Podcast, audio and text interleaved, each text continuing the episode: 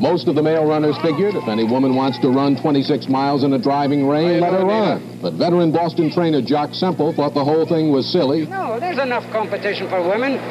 What the heck? Why do they want to tackle the, the, the toughest thing in the world? It's just uh, women and their stubbornness just want to do something that they're not supposed to do. That's all there is to it. You know that. You're married. That was 50 years ago. In the time since, women have made remarkable progress towards equality in sport. Today, 40% of all athletes are women, and yet women still receive less than 4% of media coverage. The Iron Woman podcast wants to help change that. We interview female professional athletes and other remarkable women making breakthroughs in endurance sport and research. So that when I grow up, I will have heroes. I'm Alyssa Godesky. I'm Haley Chura. And I'm Rosalie and you're listening to the Iron Women Podcast. Okay, Alyssa, imagine you're stranded on a deserted island and you have to pick one thing to drink for the rest of your life. What would you choose? Haley, I think I'd have to go with Nuun Sport watermelon flavor. Nice choice. Personally, I'd opt for the Nuun Endurance lemon lime flavor because in my deserted island fantasy, I'm still getting in regular 90 minute workouts. That sounds totally reasonable. The good news is that all Nuun hydration products are made with clean, quality ingredients that are good for your body and the planet. So if you ever find yourself on a deserted island, or maybe just in the middle of a really long training day, you'll be thankful that Iron Women podcast listeners get 30% off all Nuun hydration purchases by using the code IRONWOMEN at nuunlife.com. The Iron Women podcast is proud to be supported by Zealios Skincare. Zealios products are designed and tested by champion triathletes like myself. I know I can count on their high quality and long lasting ingredients to stand the test of the hottest, sweatiest days when I'm racing and training.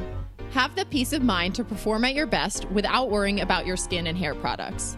The products you won't want to train or compete without include Sun Barrier SPF 45, Betwixt All Natural Chamois Cream, Swim and Sport Shower products, and body lotion. You can get 20% off at teamzealios.com by using the code IRONWOMEN. Yep, you heard it right. Get 20% off your Zealios order with the code IRONWOMEN at teamzealios.com. And now, the ladies you've been waiting for. Alyssa Godesky and Haley Chura. Bye for now.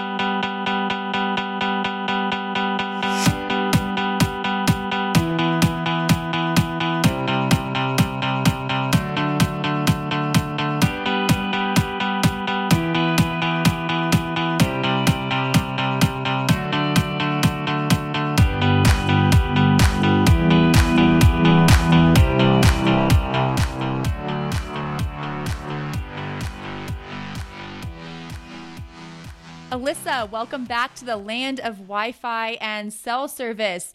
You just raced and won the Trans-Pecos Ultra six day, 165 mile running stage race in Big Bend Ranch State Park in Southwest Texas. How are you feeling? And I feel after that that intro, I should also ask: Are you? What are you doing next? Going to Disneyland? Hi, Haley. Thanks so much for holding down the Iron Women for for us while I was gone. Um, I am back in civilization once again, back from from the desert and I'm, you know, it's been a whirlwind. There's like a lot of travel cuz basically where you race is so far removed from anything where there's like, you know, transportation op- options to get you in and out quickly. So it, it's a long day to get back home, but and I'm exhausted from the week of racing, but I'm feeling good. Had a lot of good time in the sun, so I think all of that vitamin D has been soaking in and just like I it was a really really great week doing doing the um should I call it the heavy backpack race? Is that like I think I'm to take that with me now thanks to Betty. I know, Betty Janelle, that heavy backpack race. I do want to, I need to ask specifically about your backpack. And I have a lot of questions for you about your entire race experience. So even though you are exhausted, you're going to be here on the hot seat here for a second because we need to know what happened. So, first, I just want to recap the stages. So, the race started with a non competitive six mile prologue, followed by four days of racing about a marathon each day, and a final 56 mile day. And you had to carry all of your gear, your sleeping bag, your food, your extra clothes, in that heavy backpack for the duration of the race.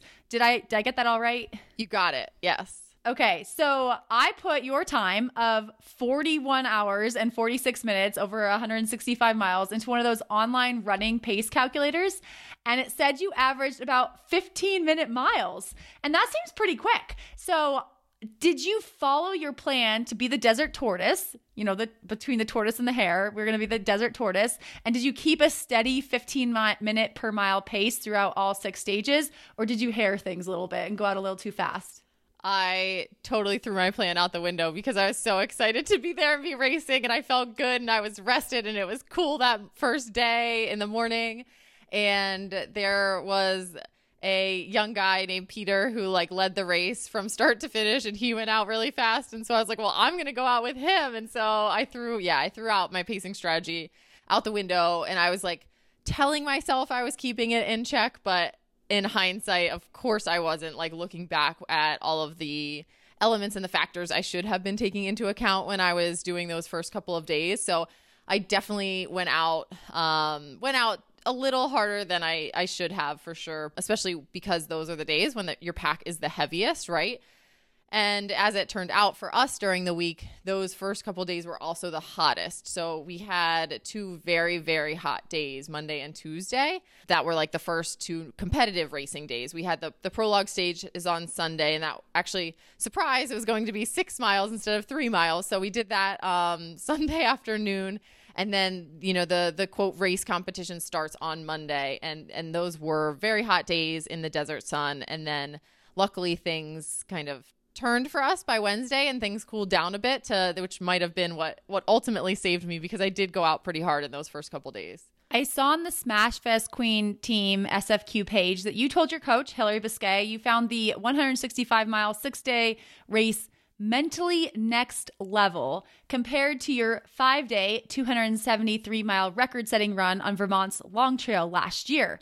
What made the Trans Pecos Ultra so challenging? Haley, I think, you know, and uh, granted, I've been home for a day, right? So I haven't had a ton of time to really like reflect on things and kind of sum things up probably in the most coherent of fashions. But what really struck me out there was that you you have to want to be out there and you you have to know like that you want to be out there, right? And it has to come from yourself. And so the adventures and the challenges that and the races that I've done to date, right? Like you, even if I'm traveling to a race alone, you have a race course lined with fans cheering you on and keeping you going, and they're all right there.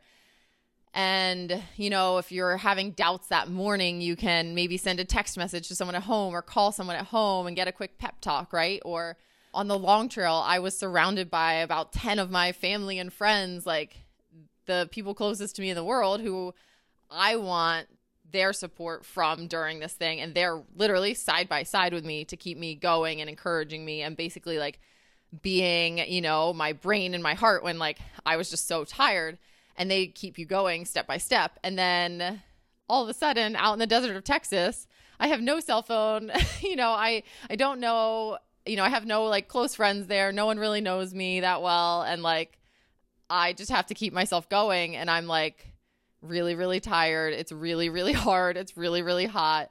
And I'm questioning all of the things, right? And you have no one to like give you that pep talk. And so, luckily, you know, all of the racing and the stuff I have done has given me the mental tools to like problem solve through that and to kind of take that step back and like recognize it, right? As step one, that that's like what's going on. And then to kind of step my way through that process of like getting myself going and taking the steps necessary to like keep me going but it it was very very you know it feels isolating and it feels lonely. And you have other competitors out there going through the same things to kind of lean on at times but they're all doing their own race too and they're all having their own struggles. And like you don't want to be a burden on anyone because it is you're like in a pretty fragile state at times um, emotionally and physically. And the last thing you want to do is to be, you know, Debbie Downer and to be needing that support from someone else who barely has enough for themselves to keep them going. So it was it's a tricky thing to navigate and I think that it's certainly one that probably gets better with experience, but it was just such a big unknown for me, never having done anything like that before, that it really felt like a brand new mental side of racing that I hadn't seen before. Did you make any friends? Did Fast Peter become your bud or, you know, did you get to run with anyone at any point or were you kind of just by yourself? Fast Peter and I did become buds. So everyone does become quite good friends. You you actually all sleep in 10-man tents. So we had 20 racers that started the event. I think 4 were doing the 4-day event. I'm pretty sure now I have these numbers right. I think it was 20 that started, 4 were doing the 4-day, so that had 16 of us in the 6-day and then 10 of those finished. 10 of the of us finished the six day. So we were able to fit all 20 of us in the beginning in two 10 man tents. And you know the tents are quite large. They're like these big teepee like structures.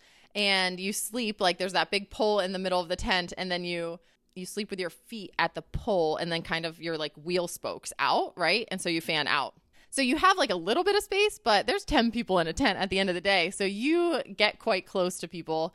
Through the days of racing, you like smell really bad. Everything's getting progressively dirtier. You're getting progressively less worried about like infringing on other people's business and stuff. So you definitely make friends very, very quickly because you don't have cell phones and things like that. No one wanted to carry extra weight of books or magazines, really, or anything like that either. So once you're done running for the day, you basically go into the tent to kind of relax, unwind, and you just all kind of lay there together, wondering what you've gotten yourselves into and what is to come, and download from the day and digest that kind of thing. So around camp, it's a very close knit group. There's a lot of volunteers involved in pulling this kind of thing off, and they you get to know a lot of them through the time there as well. Running wise, I actually was quite lucky, I think, that my pace in those first few days did kind of uh, bounce between several other racers' paces. So I did get to see, to overlap with some of them at times and get to talk to them and, and get to know them a little bit. And then on that final day, two of the guys that I had um, run with a little bit earlier in the week, we all, by the end of the week, had kind of plateaued together at this one steady pace and so we actually ran the entire last day, which ended up taking us about 15 hours together. So I got to know Joe and Sean very, very well um, out of everyone in the group. But you definitely get to be pretty close with everyone that's out there. Tracking the race was pretty difficult. I could see that the race organizers were trying to post some updates, and I could tell that you were near the front of the race most days, but it did seem pretty much off the grid. Did you like taking a break from technology? I I loved it. I mean, I didn't miss it at all, really. You know, there wasn't ever a time when I wanted to be checking emails or like checking social media or anything like that. And I think part of that is because you know, you're really intent on getting through it and it's a really really hard 6 days. So your energy goes to that. You know, I had brought my phone along. I was thinking I would take some pictures, do maybe some videos along the way to have kind of like a diary type of thing and I'm so sorry to say I pulled it out one day and I couldn't even do it because quite honestly, I felt so tired and I was just like I'm not doing this. Like I'm not spending my energy on this. I need to spend my energy on doing the right things to get me to the finish. So if my if my phone was disposable, I would have thrown it out at that moment to save weight because I, I that was how much I didn't need to be around it.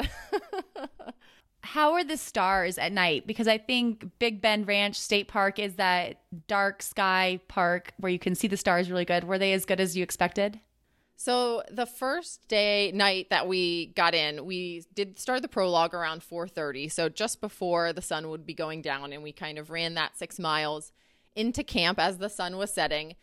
And as we cooked dinner and stuff, it was like it wasn't super cloudy, but it was cloudy, right? So I was kind of like, okay, I'm not getting the full picture. Like it looks nice here, you know, but like you know, come on, show me what what there is out here and we went to bed and then I got up from the tent in the middle of the night to go to the bathroom and I Haley literally stepped outside the tent, zipped it back down and like looked up and I like gasped because I was like, "Oh my gosh, like this is incredible. It is breathtaking the sight of the stars out there when they're when it's a clear night. It was it's everything that people talk about. It was really really cool. And actually the night before we headed out there the race takes you gives you the opportunity to head to an observatory that's um, near alpine texas and you can go attend what they call a star party and at the observatory, they point out all the constellations as in the dark and you're in just like this big open air kind of amphitheater setting and then you can walk around to their telescopes.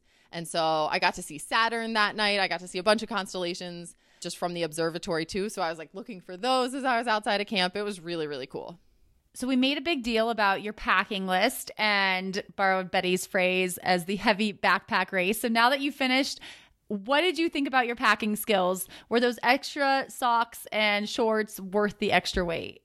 They totally were. I'd give myself a solid B plus, A minus in my packing because honestly, I think, especially considering never having done it before, I think I did a very, very good job of using what I had and everything kind of had its purpose. I think if I was going to do it again, there's there would be some swaps there, mostly with the food. So before I, I say anything about that though, like the things that I did love that I packed was definitely the extra socks and the shorts. By day five, I wanted to put those extra shorts on. It was really nice to have clean shorts to wear around camp those other days as well. By the end of the week, your race clothes smell really, really bad and they're almost like standing up on their own. They're so like crisp from the salt and everything. It's really gross. But that said, my Smash Fest Queen aero jersey top that I wore, so like being a true, true triathlete, I wore a triathlete aero top as my race top and you know it it it did really really well because it had the sleeves to protect me from a lot of that sun. It has the cooling fabric. It kept me cool. It's just easy to run in and move in and it like fits snugly under the pack to minimize the chafing. So that actually i think is like something all people should take up with their with their race gear planning. And I also really enjoyed, you know, I took my flip-flops. I knew that was a luxury item. And those were kind of like a sentimental item to me because those are flip-flops I've had on many adventures with some of my best friends over the last few years. And it was like it was really nice to have flip-flops, but it was also really nice to be able to look at them and like have that memory of my best friends and I knew that they would be at home cheering me on and things like that. So I would say go for like some kind of a sentimental item even too if you're packing um, and thinking of that because you if you don't have contact with people then that kind of thought process is very helpful as you're looking for that mental strength the one change like the biggest change i would probably make in my food haley is so in my daily life i eat a lot of sweets i eat candy chips and things like that and i didn't bring them on the the race because one like chips are quite hard to pack right but two, I was like afraid of things melting. And I was like, no, it's just too difficult. I'll bring like actual race fuel, right? But I do really wish that I had some more sweet stuff, some more treats for myself, some chips, like just the texture of like a potato chip would have been so amazing halfway through the week. I think I underestimated the fact that other races I've done when it gets hard, you get into an aid station and you have like ice cold water that you can like cool yourself down with. You have Coke and you have like all of these like buffet of snacks to kind of like pick you up. And I just us- underestimated what it would be like to not have that. And I could have brought that for myself, right? I could have provided that for myself. I could have had a plan for that. So that's definitely something I would have swapped out some of the calories for as well the breakfast payday was not sufficient. You needed a, dinner payday as well. I needed a dinner payday. I needed like a mile five payday, a mile 10, and a mile 15 payday. so I checked the weather in, in, Big Bend Ranch State Park last week, and you said that it was hot, but it seemed like it you got a little lucky with milder temperatures because it wasn't like 100 degrees. It was like in the 80s, I think. But I believe a big storm did roll through one night. Did the weather, the landscape, or the wildlife create any unexpected challenges? The the weather we got very lucky. We got lucky, yes, with the the heat. I guess two years ago it was hotter than our year, and I think we were told that it was like 89 ish on the hot days. Which when you're in those like desert canyons and the sun's beating on you and you're at like 5,000 feet of elevation, it feels much hotter, right? But rain wise, we did get lucky. So we did have a big storm roll in Wednesday night and it happened around like 9 9 30 p.m and we we go to bed at like 8 during the race. So we were all tucked into our sleeping bags in our like 10 man tents like snoring away lots of snoring going on. And you know we we you could see the flashes. Like you saw the lightning flashes as you're like lying there with against the tent reflecting and you're like oh no you know? And i'm like i guess it's like a desert. You can just see really far. That storm's surely not going to come hit us and then it's getting close. Like you can just tell it's getting closer, and then you start hearing the thunder rumblings, and then the rain, and then all of a sudden, Haley, the tent is like swaying. It's like crazy, and I was scared. I was literally scared because not only is it just like scary in general, but there's this giant metal pole holding our tent up, right? And we're in the middle of the desert. and I'm like, so I finally just sit up in my sleeping bag and look around at the other people. And I'm like, is no one worried about what's going on right now? and then they're all sleeping. Fast Peter is over there fast asleep, right? so no, then everyone sat up and they were like, yeah. And we're all like, what do we do? Like, no one, there's nothing you could do. You just had to like sit and wait. And then we realized that there was a small little flood forming in our tent too, right? So we were like, oh no. So then we had to move fast Peter up to the high ground because all of his stuff, who, and he, by the way, wasn't even using a sleeping mat. He had like zero things with him the whole week. But so he had to like come sleep up in between the rest of us.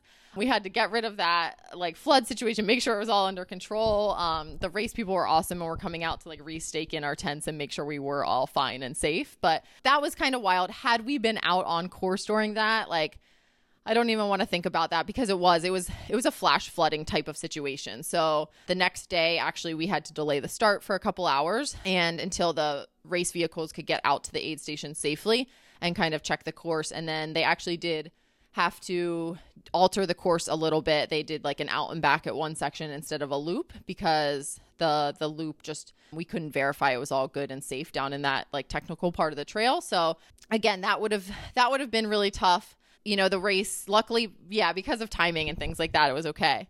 So wildlife, Haley, I knew that there were tarantulas in the desert, but I didn't know that they just like roam around freely, right? For everyone to see. Did you think there was a tarantula park? Yeah.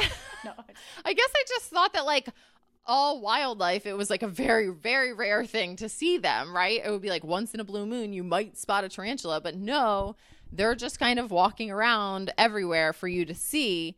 And I mean, it's not like they're like ants or anything like that out there, but you definitely, I saw like a handful easily of tarantulas throughout the time there.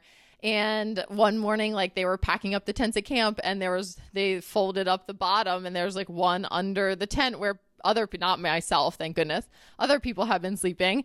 You know, he's just like hanging out. But I guess tarantulas don't aren't really worrisome. Like they're not super biting, bitey for spiders. so you don't really have to worry about them. I don't think you want to provoke them in any way, but they're not like a, a terrible thing that you have to avoid or anything like that. They're just kind of scary looking. Rattlesnakes were a thing, but luckily for me, there was a guy, and the guy that I know of who saw two of them, he was running in front of me each time he saw them. So I don't know if he cleared them from the road or the trail or whatever before I got to it, but I was I was happy that Daniel was doing that for me. And I didn't come across any rattlesnakes. I saw like a normal looking snake at one point, but he didn't seem too threatening. I saw a lot of longhorn cattle. That was that was out there, and they seemed more afraid of humans than than anything else. And just kind of once we got a little close, they would run away. But it was cool to see things that exist in the desert for sure. I didn't feel threatened by any means by any of them so my numbers might be a little bit off here, but I counted 10 finishers in the six day event finisher picture on the race website. And I thought there were 18 starters. You said 16. Maybe, maybe two people just ran off at the very beginning. But did you ever think that you might not make the finish? Yeah, there was so Tuesday night was my hardest night and basically I actually I so I did the medical study that was going on throughout the week and as part of that you get weighed after every stage. And so between check in and the end of the first competitive stage on Monday, I lost 10 pounds. And then after the stage on Tuesday, I had lost another three pounds. So obviously, a lot of that was the dehydration, the water weight, being at altitude, right? Like things like that, and just uh, working like really hard to stay hydrated there. But my body was just, it was working like between racing with the heavy pack, trying to recover, trying to eat and drink enough, my body was definitely working. And that caught up to me after I finished on Tuesday. And I was having a really, really hard time getting dinner down, which is like, you know, short of finishing your stage, that's probably the next important thing because you need those calories to recover and to get ready for the next day. So it took me, um, like over three hours, I want to say, to eat my little baggie that I have macaroni and cheese And luckily, there were some very, very patient folks. Um, the medical team there was like, I basically was like, I know you can't do too much for me, but maybe you can like coach me through how to eat this. and you know, they were awesome. Like they let me sit in the like quiet of their tent, get it down, and just like helped kind of like keep me calm too. That like it was okay. It was just like anything else. I just had to do it one bite at a time and get through it. But that was definitely the night where I was like, this is gonna be like if I can get through this, I feel like I can continue to problem solve my way through it. And I did. So, you know, the great thing with stage racing I learned is that you almost always have a chance the next day to be like making it good again, right? So that was kind of a cool thing because I did. I, I learned so much each day and each day I tried to do it a little bit better. And I felt like I was I was kind of figuring that out more and more through through the week, despite getting more and more tired. So that was definitely a big thing. And i you know luckily i did manage to get pretty good sleep through the whole week on average. And the people who really suffered in the sleep department or like the nights even where i felt like i got only three or four hours at most the stage the next day was even was really really hard. So those i think are the factors that really were at play. But after i got through that on tuesday i was like there is nothing that's going to stop me from getting getting to the end And were you thinking about racing the whole time after Tuesday, or was it just about finishing? It was mostly about finishing. They they actually don't post like results every day or anything like that. Um, for racers. I know. I tried to, find them. see.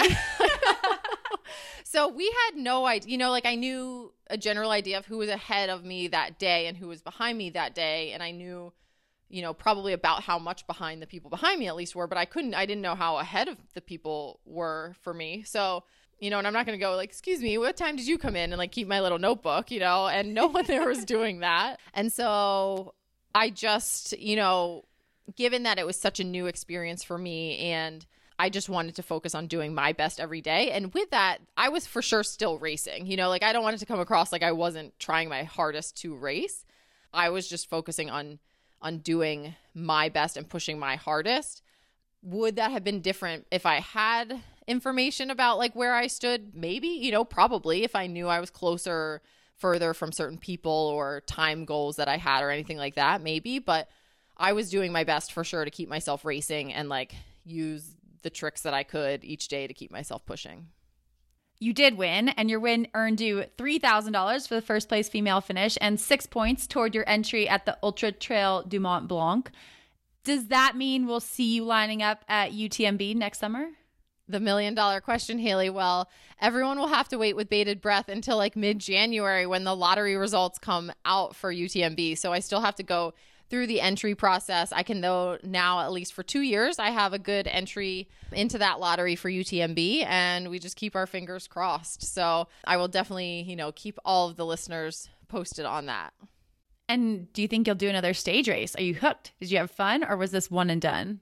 I could see myself doing another one for sure. It, you know, they are tough to fit in as I'm still racing Ironman competitively for sure, but prize money here was really good. That's certainly an attractive feature. I like the the problem solving adventure aspect of it, and I'm just not sure if those like desert conditions that a lot of the stage racing seems to be in are really the best for me or like where I really enjoy racing. So I don't know. Maybe I need to find like a, a Blue Ridge Mountain stage race or something like that. But I don't think it'll be my last. I'll say that. Well, I'm glad you're back. Congratulations on the win. And hopefully, you have some downtime scheduled now so you can prep for Thanksgiving and the holidays. Yes, I'm looking forward to taking some downtime through the holidays, catching up on life, and maybe even Haley starting some early season Christmas shopping. Which, for our listeners, we have, you know, another great supporter of the Iron Women podcast with Form Swim Goggles. And anyone else out there who's looking to get an early start on their holiday shopping for the triathletes or swimmers in their life, Form Swim Goggles for a limited time from November 10th, which has passed by the time you're listening to this, to December 14th. You can get $20 off of Form Swim Goggles with the code IRONWOMEN at formswim.com. And this is exclusive for you guys listening to the podcast. You can use it once this holiday season. And I think this would be like the perfect gift for the triathlete that seems to have it all already. Right, because Form Swim goggles they they show your pace or any metrics that you you can select different metrics through the app, but they show up right in the gasket of your swim goggle. And Alyssa, one of the cool things for you, I think you should be using your Form Swim goggles is that they can actually like they count your laps even when you're kicking. So a lot of watches that say they work in the pool, they're, you know, they're based on your arm moving. Form swim goggles gut can go they'll calculate your your pace even while you're kicking and I bet some nice easy kicking is probably good recovery for 165 miles through the desert. I bet. And you can just see how slow you're going. Like go as slow as possible while still making forward progress. I love that idea. I think I'll I'll have a lot of that in my future for sure. And that is a really great feature because I can't tell you how many times I have seen someone say that their watch didn't pick up their kicking yards. I know it's frustrating, right? We like our data to be accurate. So $20 off Form Swim goggles now through December 14th for the special person in your life. Use the code IRONWOMEN at formswim.com. And Haley, we're bringing back the mailbag questions for this week. So we have a great question here. And if people have mailbag questions, you can always send them to us at ironwomenpodcast at gmail.com. This one comes in from Brandy, who she says she quit her job almost two years ago to try to qualify to race as a pro triathlete. Go, Brandy. She actually gives us her blog link, and we can throw that into the show notes too, because it is about the journey of a 40 year old newbie pro.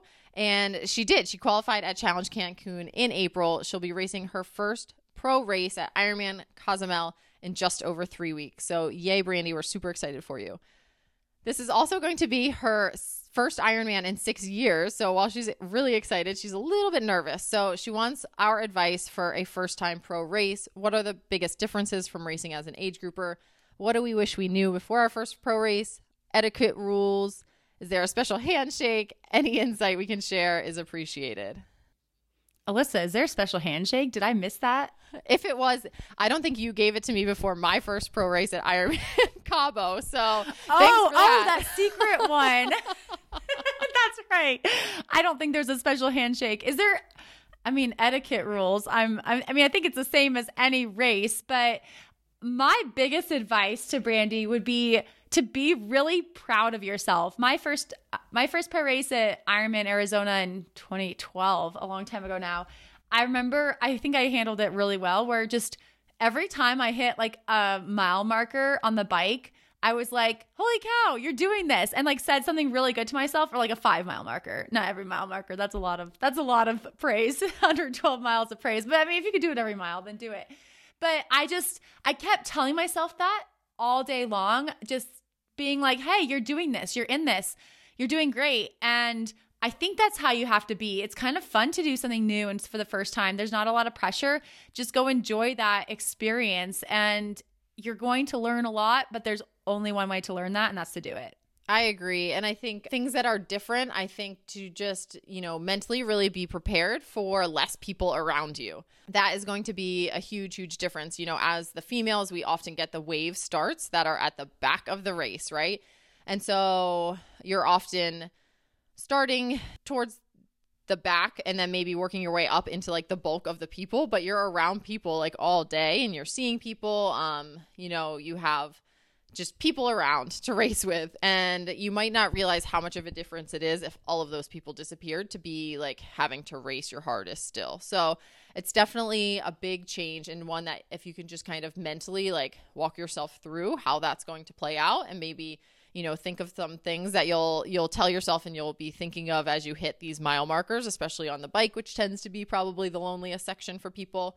I also think that one of the biggest things is just i i don't know maybe it's because you are like more by yourself. It just it feels more like you're focusing on yourself. I don't know if when i was racing around people a lot more i was able to kind of give more smiles and more encouragement to other people and things like that and kind of to kind of remove myself from my own head more. But you you are you're going to be in your own head a lot more. And so learning to just kind of exist in that space and be okay with that and to embrace it i think is where you're going to find yourself being able to race your hardest in the pro rings that is great advice and and it can't be as bad as being in the desert for six days alone, like Alyssa. So it goes by faster than you think. It goes by fast. So those get through those lonely moments, and it will change. And is there anything you wish you'd known before your first pro race, Alyssa? I'm trying to think of something I wish I had known. I mean, I guess I was really nervous at the pro meeting before the race, and I don't think that was worth being nervous about. If you have questions, ask. Just don't go into it like, don't think that you can't ask something because you're new. Plenty of people, I've been sitting in a Kona pro meeting, and plenty of people have like questions that are almost as elementary as you know how long is the bike course that kind of thing and the big thing is don't don't go into it thinking that you can't ask something because you aren't Mirinda Carfrae. You can ask questions, ask questions because probably a lot of other people have the same question and there's no there is no dumb question. Just don't don't be the person who doesn't know what's happening the next day. Yeah, and to that point, you know, the pro meeting is where I've gotten to know a lot of people and how I know a lot of people, right? And so if you go in there and you're a little bit nervous or intimidated or anything and um, you don't talk to people, like you're never going to meet the other pro women really. So try and go in, you know, introduce yourself, meet the other women, sit down in that area with them. Like don't sit off by yourself or anything like that. You know, everyone's super, super friendly. And I think it does sometimes just take you like saying, Hi, my name is Brandy, you know, like um, you can say, This is my first pro race. You know, people will be excited. They'll talk to you. I think people think that like everyone else is friends outside of that first and stuff. And it's like, no, no, no, we're all just kind of congregating there and, and saying hi and everyone's welcome. Um, it's a very, very friendly space. You just, you know, you know, go into it with like that, that mindset and an open mind. And good luck. Have fun. We'll, we'll have to check those results, but have a great race, Brandy. And Haley, keeping with the theme that is races, which are adventures, we have a guest on today to talk to us about adventure racing. So, in an adventure race, teams travel together all the time, and depending on the race, they have to stay together within 10 to 100 meters at all time. And so, the goal of an adventure race is that the team has to figure out how to get all members of the team across the course as efficiently as possible. So there is a new movement called Women of AR that is starting up, and Abby Perkiss is here to tell us a little bit about that movement and a little bit on Abby first. She first volunteered at an adventure race for the first time in 2007, and she was certain she would never actually race an adventure race, which does don't all triathletes feel that way too, I think sometimes. Four months later, she lined up at the start of a six hour race with her new husband and future teammate, Brent Friedland. The one time competitive swimmer has since raced in dozens of adventure races around the world from a few hours to several days. In 2015, she and Brent started Rootstock Racing, a non- nonprofit organization dedicated to hosting adventure based events in and around Eastern Pennsylvania. You guys might remember me talking about the Stockville race that I did last November, and that was a rootstock racing event. As part of the rootstock racing team, Abby has won two U.S. Adventure Racing Association national championships in 2017 and 2018. Above all else, she believes that successful adventure racers are able to come together as a team, creating a unit that's better than the sum of its individual parts. She spends her time off the race course teaching college history and writing about post World War II American cities, so, as you can tell, we have a lot to talk to Abby about, and she graciously took time out of her schedule as a busy mother as well. She has a five year old and a new four month old. And so, we will hear all about some adventure racing with Abby next. This is Haley, and I've spent most of my swimming career squinting at pace clocks or trying to catch a glimpse of my watch during intervals. If you're like me and love knowing your swim splits but hate finding a clock, there's a better way. Form swim goggles are the first premium goggles with a smart display that shows your metrics while you swim. You heard that right. Form goggles have a see through display in one of the eye cups so you can see your splits, pace, distance, or any other metric right in front of you. I've done a few workouts with the Form swim goggles, and the coolest thing is once you press start, the goggles actually know when you're swimming and when you're resting. There's no need to press another button until you finish your workout. Want to learn more? Head to formswim.com. Earlier this year, our sponsor, Wahoo Fitness, did a huge giveaway here on the podcast. We caught up with Jen Matro, who won the ELEMNT Bolt bike computer. Jen, It's been a few months since you won our Wahoo Fitness sweepstakes. How has life been since you became a Wahooligan? Alyssa, is it weird to say that I love my bike computer? The ELEMNT Bolt does it all. I can see any metric I need power, distance, cadence, but I have to say that my absolute favorite feature is how you can enter a destination into the phone app and it will instantly create a route to guide you there with the Bolt. I used that a lot in Nice when I was there for the 70.3 World Championships. Thanks, Jen. We love hearing your feedback. If any of our listeners want to give the bike trainers, bike computers, and heart rate monitors that make up the Wahoo Fitness ecosystem of products a try, head to wahoofitness.com. Hi, Abby. Welcome to the Iron Women podcast. Hey, thanks for having me. So, we're super excited to chat with you a little bit today about the Women of Adventure Racing campaign. But first, let's define for our listeners what exactly is adventure racing? Yeah, so adventure racing is a team sport that consists, um, typically, there's kind of four key elements. It has some kind of biking that is typically done on mountain biking, but it may be road riding or trail riding or gravel. Um, it has some form of paddling, typically canoeing or kayaking. It has trekking or running or overland travel, but all done on foot.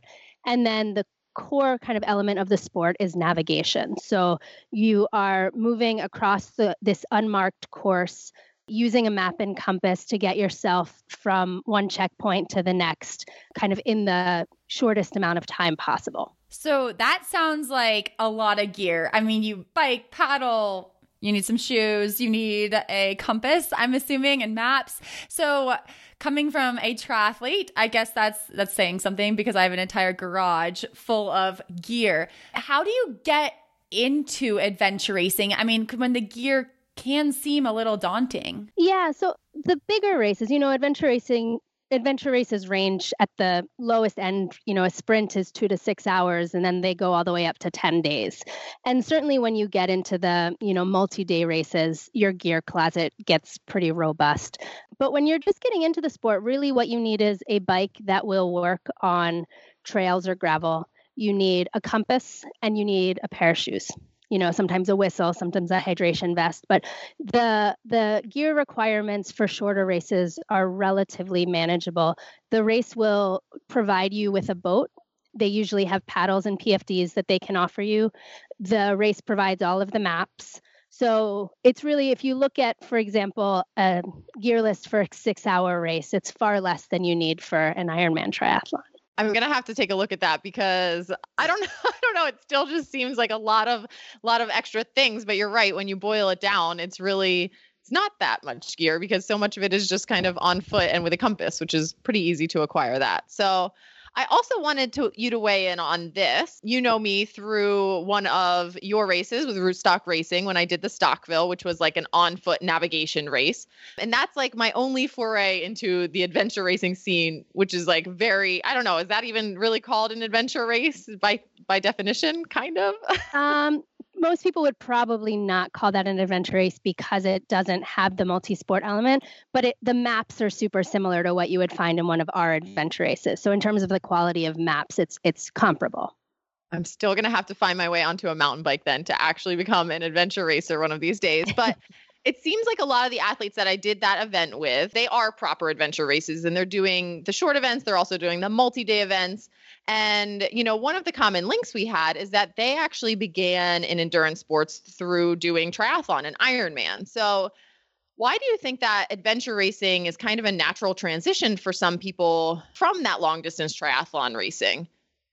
Yeah, so there's kind of a few different categories of how folks get into adventure racing. One is just the folks that love being outside, grew up outside, grew up with a, you know, in the woods figuring out how to get around.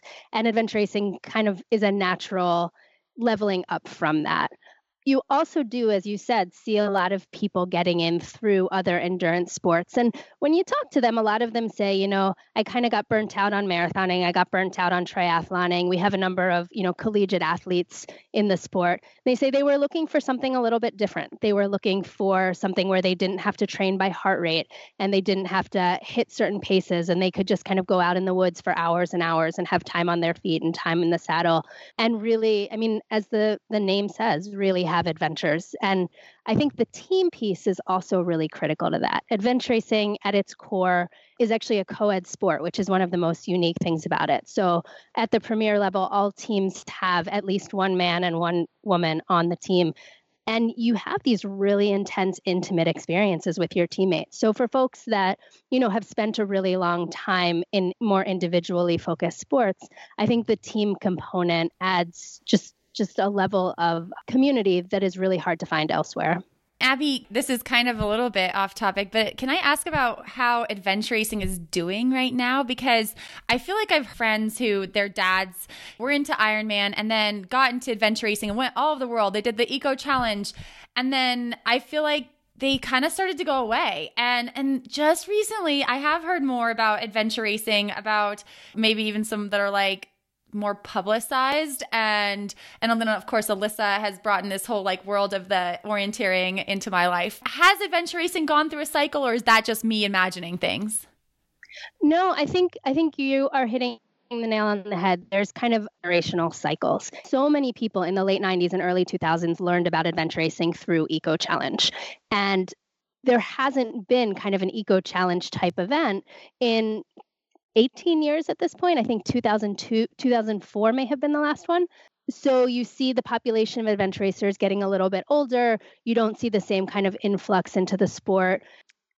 Ironically, Eco Challenge is is airing again in 2020. It actually just filmed. They had the race in Fiji uh, last month. So there's some speculation right now that adventure racing is about to hit an uptick it's kind of this existential question in the sport right now, right? Like we have, for instance, at, at our rootstock races, we are at a number of our races, we kind of reach critical capacity for them to be what we want them to be. And when you they get much bigger, you kind of lose some of that adventure. They become more Xterra type races. So there's a lot of people in the sport that are questioning, you know, do we really want to see more people enter the sport?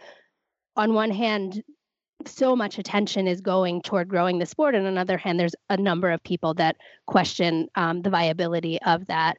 But I think with Eco Challenge coming back, everyone is pretty excited to see what that will bring and what that will do. There's also a movie coming out with Mark Wahlberg called Arthur the King about the maybe 2014 Adventure Racing World Championships when a team from Sweden adopted a dog on the course in Ecuador, and he ended up doing kind of the last two legs of the race with him, with them. Got to the finish line with them. One of the racers adopted the dog and brought him back to Sweden. So they're making a movie of this, and everybody's excited to see where that goes too. I think Alyssa is going to be first in line to see that movie. I feel like that's a combination of all of her favorite things. Mark Wahlberg, adventure, and dogs. dogs. This is like made for me. This is great. I can't wait. And Abby, so we have the cyclical kind of nature, and then, you know, we're expecting a little bit of uptick with participation. And kind of through these years, what have you? noticed about the female specific participation? You mentioned teams are co ed. So, does that mean that women are kind of very high participants with adventure racing? Historically, and you can see this in some of the old Eco Challenge videos, there was this sense that women were were viewed a little bit as mandatory gear. You know, in order to compete at that top level, you needed to have a woman on your team, and for a variety of reasons, there's kind of been barriers to entry for women. They don't necessarily have the same historically. They haven't had the same venues to acquire these skills to learn to, to master these sports. Navigation, in some ways, has proven, you know, in Boy Scouts, boys learn navigation from the time they're little, but girls don't necessarily have those same opportunities, or at least haven't historically. So there was this sense that in order to get your team to that top level, you needed to bring a woman on and figure out how to get her up to speed. The sport has evolved in such a way that A, women are much stronger athletes than they were in the past, and women have fewer barriers to entry. There's more opportunities to excel at these sports individually. There's orienteering clubs all over the country and all over the world that offer women opportunities to get the navigational chops that they perhaps didn't have in the past. So we're at a point in the sport where women are not just mandatory gear, and I, I, put that in quotes, but really contributing members of the team. There's, for instance, there's coaches out there who focus specifically on coaching women adventure racers, and I work with one of those coaches, and my own experience with her has been so empowering and so affirming and and I feel like a totally different part of the team just by working with her. So there's this dual question, how do we get more women into the sport but then also how do we create an environment in the sport that feels inclusive, that feels welcoming to make sure that we're thinking about retention also. And these are questions that the sport is thinking about in you know and the people in the sport are thinking about in pretty meaningful ways and those conversations are having at a, happening at a grassroots level and they're also happening at the national level, kind of at the at a structural level. Well, I'll say here on the Iron Women podcast, there have been some conversations just from Alyssa primarily, and now talking to you that, you know, you're kind of piquing my interest. But Alyssa was telling me, you know, leading into this interview about something called the Women of Adventure Racing campaign. Can you tell us a little bit more about that? Absolutely. So, the Women in Adventure Racing, Women of Adventure Racing, the um, kind of hashtag is Women of AR campaign started in 2017 because there was an, there was interest in getting more women at the national championship. Historically, the national championship has been for co-ed kind of open teams in terms of age, and then co-ed ma- co-ed masters level teams. The masters age has actually increased as teams have gotten stronger. So now it's I think each person has to be 45. It was actually lo- younger when I started the sport. In 2012, the the USARA championship open to single gender teams as well. And they saw a number of all male teams coming, but until 2017, as of 2016, there were no all female teams. So, Stephanie Ross, who is a veteran adventure racer, she at that point had been a long time, very successful race director, and she's a member of the board of the U.S. Adventure Racing Association, said that she really wanted to change that. And she created a scholarship campaign to offer $300 scholarships to all female teams that qualify to go to the race. And I think the, that first year, I believe they had 10 scholarships. That's awesome. And so in 2017 it started. What has happened with the campaign since those in these last two seasons? So there were four all women's teams at that first nationals in 2017 and since then more and more people have gotten involved in the campaign. So after 2017, a racer uh, Jim Benton out of, I believe, Kentucky, and his wife Valerie Hardcastle that they reached out to Steph and doubled the number of scholarships available. There have been three race organizations since then that offer matching grants. So if a all female female team qualifies at their race, they get the $300 Women of AR scholarship, and then also the race organization will offer an, uh, 300 more dollars. So those those teams are Adventure Addicts Racing out of Virginia. They actually put on the first all women's adventure race in the United States, or it was part of a, a larger effort, but they're kind of the longest running. Uh, Rib Mountain Racing out of Wisconsin, and then uh, the organization that I co-own, Rootstock Racing, also we offered a another $300 matching grant. And forgive me, Abby, I just I when you say national championship, like is your national championship, is it always in the same place? Does it move around? Is it always like a specific number of hours or days? And is that the same whether you're on a co ed team, co ed masters, single gender male, single gender female team? Is it always the same course? That's a great question. Um, so, unlike Ironman and Kona, the U.S. Adventure Racing Championship moves around every single year. So, this past year, the race was in Boone, North Carolina, just a few weeks ago. The year before that, it was in Indiana. The year before that, it was in Pennsylvania. Um, there's some talk now about going out to the Pacific Northwest in the next couple years. The course is always 30 hours long and it always includes those same basic components. So running or trekking, biking, paddling, and navigation. But the the the course is left to the local race designer with input from the national organization. And do teams have to qualify at a previous 30 hour event, or can you do shorter events to qualify and then go race nationals? Yeah, there's a list of qualifiers across the country. They're regional qualifiers, and they range in lengths from certainly 10 to 12 hours. There may be a few that are even a little bit shorter than that, all the way up through, you know, there's a race in Florida that's 72 hours that at least historically has been a nationals qualifier. I'm not sure if it is this upcoming year. Anyone in the open division has to qualify. So that would be co ed open, all women, or all male. The masters teams, in fact, do not have to qualify. Abby, when we talk about this hashtag Women of AR campaign, it seems like there's been a lot of support. Has there been any backlash? I'm just wondering, are there any all men's teams out there being like, "Hey, this isn't fair that these women get these $300 scholarships," or or has everyone been supportive? They want to see more people out there, more people enjoying adventure racing, realizing that you know if the sport grows, it's going to help everyone.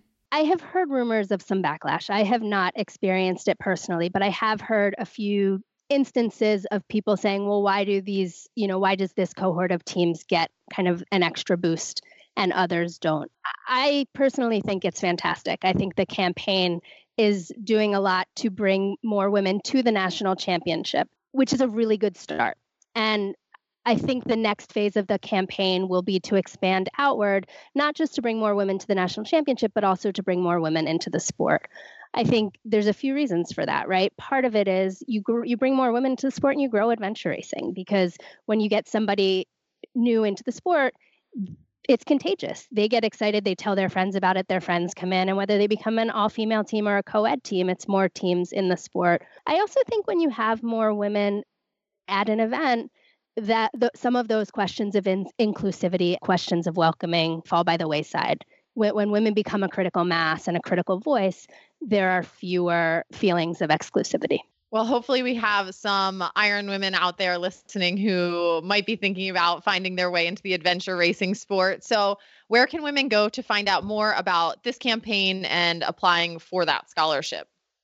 So I would start at the USARA website, which is usara.com. And there you'll find a list of all of the qualifiers across the United States. Any women's team at any qualifier is open to getting one of these scholarships, to earning one of these scholarships. So all they have to do is podium or win. You know, it depends on the race, but it's it's less about specific races or specific teams and more about finding the right qualifier that works for you whether that's regionally or in terms of the right distance the right disciplines in terms of you know is a race a little more Xterra is it a little more strategy and nav intensive and signing up for it. Well abby thank you so much for joining us today teaching us a little bit about adventure racing. We'll make sure we link to that usara.com website in our show notes as well as good luck to you and rootstock racing as you i'm sure plan all of your late fall events. But thank you again. Great. Thanks for having me.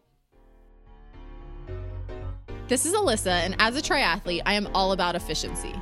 That's why I'm excited that VeloFix is now a part of the Live Feisty community.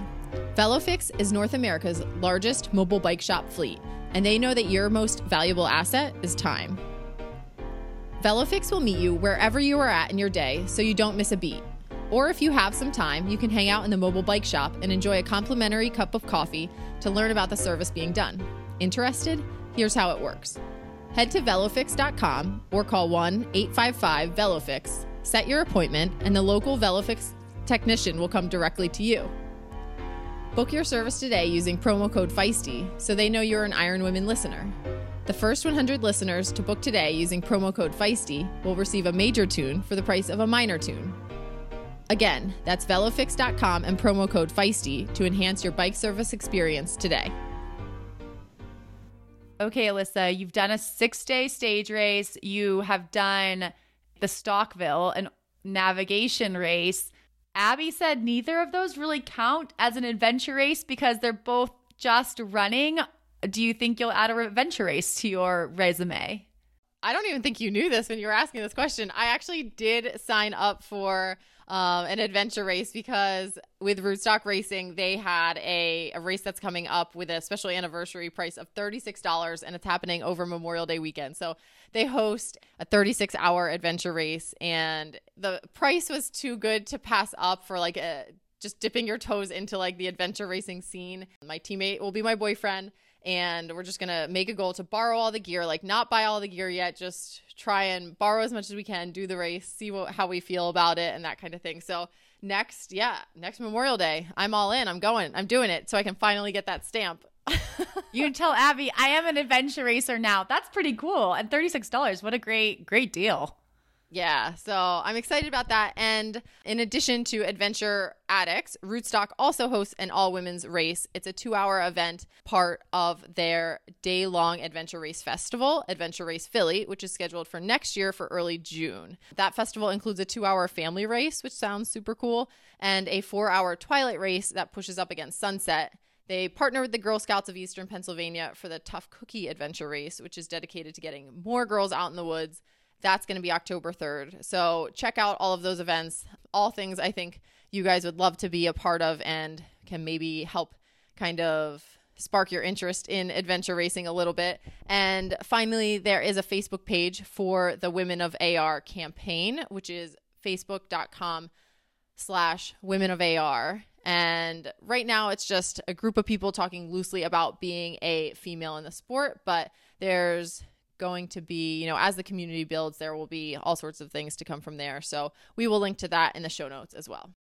So much good stuff happening and lots of ways to break up your day to day swim, bike, run routine. For anyone who hasn't joined our Patreon community, you can check it out at patreon.com forward slash live feisty. And thank you to everyone who is supporting us. Another way you can support the podcast is by leaving us a rating or review on iTunes or your podcast app of choice.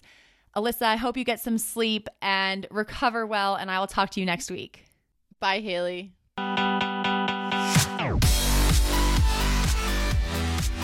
Thanks for listening to this podcast. Please subscribe, like, and comment on iTunes. My favorite podcast hosts are Alyssa Godesky and Haley Chura. My favorite editor is Aaron Hamilton. The Iron Women podcast is a Live Feisty media production.